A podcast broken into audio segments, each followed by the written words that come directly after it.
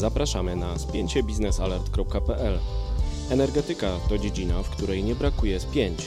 Spięcie biznesalert.pl to program publicystyczny przygotowany przez naszą redakcję. To fuzja najważniejszych faktów i różnorodnych opinii na tematy istotne z punktu widzenia sektora energetycznego. Energia elektryczna i gaz, atom i OZE wszystkie te zagadnienia mieszamy niczym miks energetyczny dogłębnie i z komentarzem na koniec każdego tygodnia. Szanowni Państwo, nazywam się Wojciech Jakubik, jest ze mną Mariusz Marszałkowski, reprezentujemy redakcję biznesalert.pl i zapraszamy na kolejne spięcie biznesalert.pl. Proszę Państwa, dzisiaj porozmawiamy sobie o pewnym sukcesie Polaków, który polega na tym, że PGNiG wygrał spór arbitrażowy z rosyjskim Gazpromem. Chociaż Rosjanie odgrażają się, że jeszcze mogą poprawić wynik tego arbitrażu poprzez apelację, którą już złożyli do wyroku na korzyść Polaków, to jednak póki co muszą płacić i zaczęli już płacić. O tym porozmawiamy sobie w dzisiejszym spięciu biznesalert.pl. I zacznijmy od krótkiego wprowadzenia, żeby wiedzieli Państwo na pewno o co chodzi, choć pewnie nasi e, czytelnicy są dobrze zaznajomieni z tą sprawą, czytając na bieżąco artykuły Business Alert, ale żeby nie było, opowiem pokrótce o co chodzi.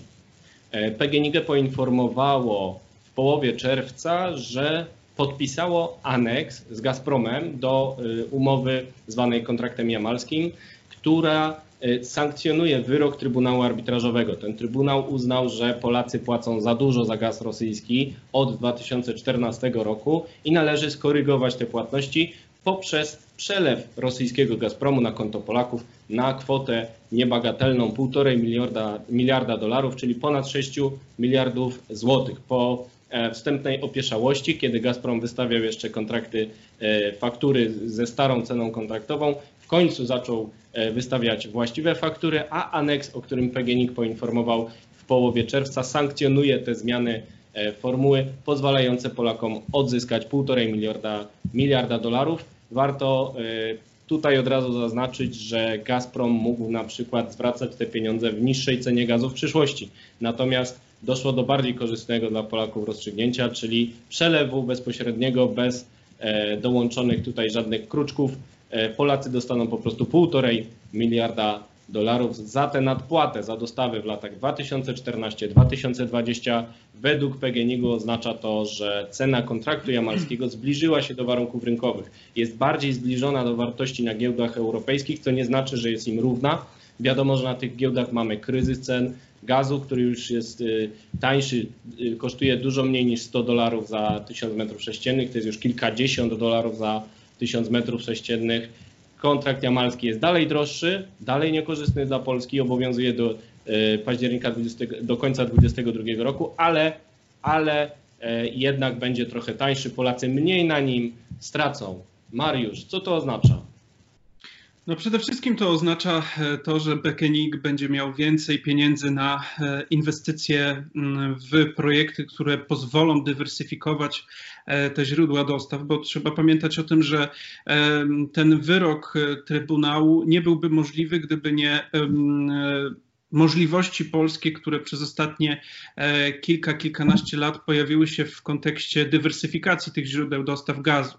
Mamy e, gazoport w Świnoujściu, który jest rozbudowywany, mamy e, interkonektory na granicach z choćby Niemcami, mamy projekt Baltic Pipe, który będzie jeszcze bardziej cementował tą polską niezależność energetyczną. I to są bardzo ważne projekty. E, natomiast e, też wyrok Trybunału e, przełoży się też na kieszenie Polaków, ponieważ PGNiG, znaczy Urząd Regulacji Energetyki zaakceptował taryfy złożone przez PGNiG, które oznaczają od 1 lipca obniżenie rachunków dla mm, odbiorców indywidualnych o prawie 10% w skali, w skali miesiąca. Więc tutaj widzimy także pewne elementy, które przekładają się na kieszenie Polaków i to też jest oczywiście bardzo pozytywny sygnał, bo to też oznacza, że państwowy podmiot również reaguje na ceny, które są na rynku i dostosowuje je do, do, do, do, do, do, aktualnych, do aktualnych warunków rynkowych.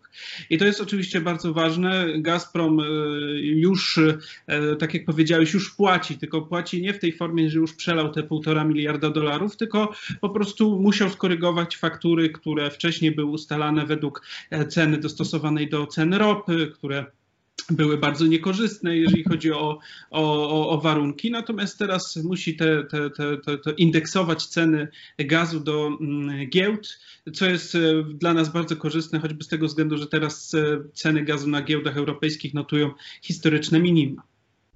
No i to jest y, ciekawe, co powiedziałeś o tym, że PGNiG wykorzysta te środki zaoszczędzone do inwestycji. E, oczywiście do inwestycji dalszych dywersyfikacji, bo przecież PGNiG będzie głównym klientem gazociągu Baltic Pipe. Nie będzie budowniczym, buduje gaz system, firma rozdzielona od PGNiG-u na mocy trzeciego pakietu energetycznego Unii Europejskiej, no ale przecież e, PGNiG będzie opłacał gaz norweski i w ten sposób będzie urentowniał Baltic Pipe, a zatem będzie miał więcej pieniędzy na to urentownienie, między innymi dzięki Rosjanom, więc można powiedzieć metaforycznie, że Rosjanie dorzucą grosik do Baltic Pipe'u E, którego tak krytykują i który będzie przecież konkurencją dla Nord Streamu, drugiego gazociągu z Rosji do Niemiec, który także jest teraz w budowie i ma szereg problemów, więc e, to jest dobra informacja. Natomiast warto przypomnieć, że PGNiG nie tylko w dywersyfikację teraz chce e, inwestować, nie tylko w dywersyfikację w sektorze gazowym, ale także dywersyfikację w postaci uniezależnienia się od gazu, bo chce inwestować w odnawialne źródła energii, w panele fotowoltaiczne, może farmy wiatrowe. Są to śmiałe plany, które zostaną szerzej opisane w strategii PGNiG-u, która zostanie zaktualizowana po wakacjach do końca roku. No i dowiemy się, y, co PGNiG sobie kupi za te pieniążki od Gazpromu i oczywiście nie tylko. E, I drugi element, o którym wspomniałeś, czyli e, fakt, że Gazprom tutaj ustępuje Polakom, no łaski nie może robić, tak jak mówiłeś. Mamy wybór w końcu po długiej historii ciężkich sporów z Rosjanami, my już jesteśmy w innym miejscu niż na przykład Białorusini czy Ukraińcy. Ukraińcy musieli wysłać komornika za Gazpromem po Europie i dopiero wtedy wyegzekwowali wyrok Trybunału Arbitrażowego. Mhm. Białorusini, którzy chcą dostać tańszy gaz, e, boją się dzisiaj przerwy dostaw gazu, bo rosyjskie media już spekulują, czy dojdzie w lipcu do przerwy dostaw gazu przez Białoruś, czy mhm. nie. No i można postawić właśnie taką tezę, że przez to, że Polska ma ten wybór, nie może być postawiona przez Rosjan w takiej sytuacji. Oni muszą w sposób cywilizowany się zachować, e, ale to nie znaczy, że się poddają, bo oni już kwestionują e, wyrok Trybunału Arbitrażowego. Natomiast dopóki ich apelacja nie zostanie rozpatrzona, muszą wykonywać wyrok w obecnym kształcie. Czyli nawet jeśli na końcu okaże się, że trochę poprawią swoją sytuację e, w tym arbitrażu, jeśli ich apelacja zostanie częściowo uznana to stanie się to dopiero po zakończeniu procesu, który może potrwać kilkanaście miesięcy, a według PGNiG-u raczej nie ma na to szans, bo e, Gazprom może zgłaszać zastrzeżenia na przykład do procedur, do tego jak był prowadzony arbitraż, ale nie do meritum. A meritum polega na tym, że po prostu kontrakt jamalski był bardzo drogi, z, był to jeden z najdroższych kontraktów w Europie, wszyscy dostawali zniżki, a Polacy nie, bo też warto przypomnieć o jednym, że cały arbitraż zaczął się w 2015 roku dlatego, nie dlatego, że Polacy są rusofobami i chcieli e, walić sądem po głowie Gazprom, tylko dlatego, że w procesie renegocjacji w 2014 roku Gazprom nie zgodził się na żadne obniżki, chociaż obniżał w Europie Zachodniej. Więc mhm. Gazprom sam na siebie ściągnął te kłopoty i teraz płaci za politykę braku elastyczności wobec klientów. Musi płacić tym bardziej, że e, traci rynek, no bo te wyniki Gazpromu w ostatnim czasie chyba nie są najlepsze, prawda? Tak, Gazprom po pierwsze cierpi na to, że ceny gazu spadają do historycznych minimów poniżej progu rentowności dla, e, dla wydobycia tego gazu, bo trzeba już pamiętać o tym, że w regionach e, zachodniorosyjskich, czyli choćby w obwodzie smoleńskim, którym jest taki, e, takim reprezentantem, jeżeli chodzi o ceny gazu, ponieważ jest to najbardziej subsydiowany region rosyjski, jeżeli chodzi o sprzedaż gazu, to już tam ceny są wyższe dla dla Gazpromu, jeżeli chodzi o sprzedaż, niż na rynkach niemieckim. Więc to świadczy o tym, że po pierwsze zmniejszają się radykalnie wolumeny sprzedawanego gazu, czyli ta ilość gazu, która jest sprzedawana na zachód, ona spada, a do tego spada jeszcze jego cena.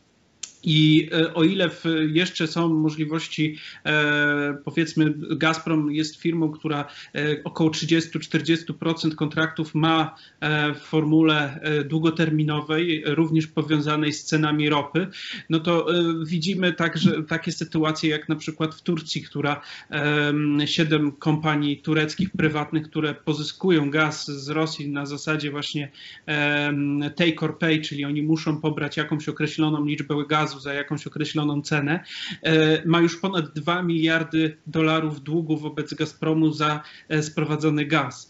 E, co to oznacza? Oznacza to to, że Gazprom w pewnym sensie traci płynność finansową, ponieważ ci klienci, którzy mają, sprowadzają ten gaz, nie płacą za niego, a ci klienci, którzy mm, płacą normalnie, płacą znacznie mniej, ponieważ mają ceny dostosowane do warunków rynkowych. Także to jest bardzo trudny czas dla Gazpromu, zważywszy na to, że są jeszcze problemy równe, również infrastrukturalne z Nord Streamem, z gazociągiem Siła Syberii e, i problemy związane z wewnętrzną sytuacją na rynku rosyjskim, który również e, w wyniku różnych e, obietnic politycznych musi być gazyfikowany przez ten petersburski koncern, a dla niego jest to bardzo niekorzystne ze względu na to, że koszty gazyfikacji Rosji są wysokie, infrastrukturalne, a przychody ze sprzedaży gazu do klientów rosyjskich nie są, nie, nie, nie, nie, nie, nie zwracają tych kosztów, które Gazprom musiał ponieść na inwestycje.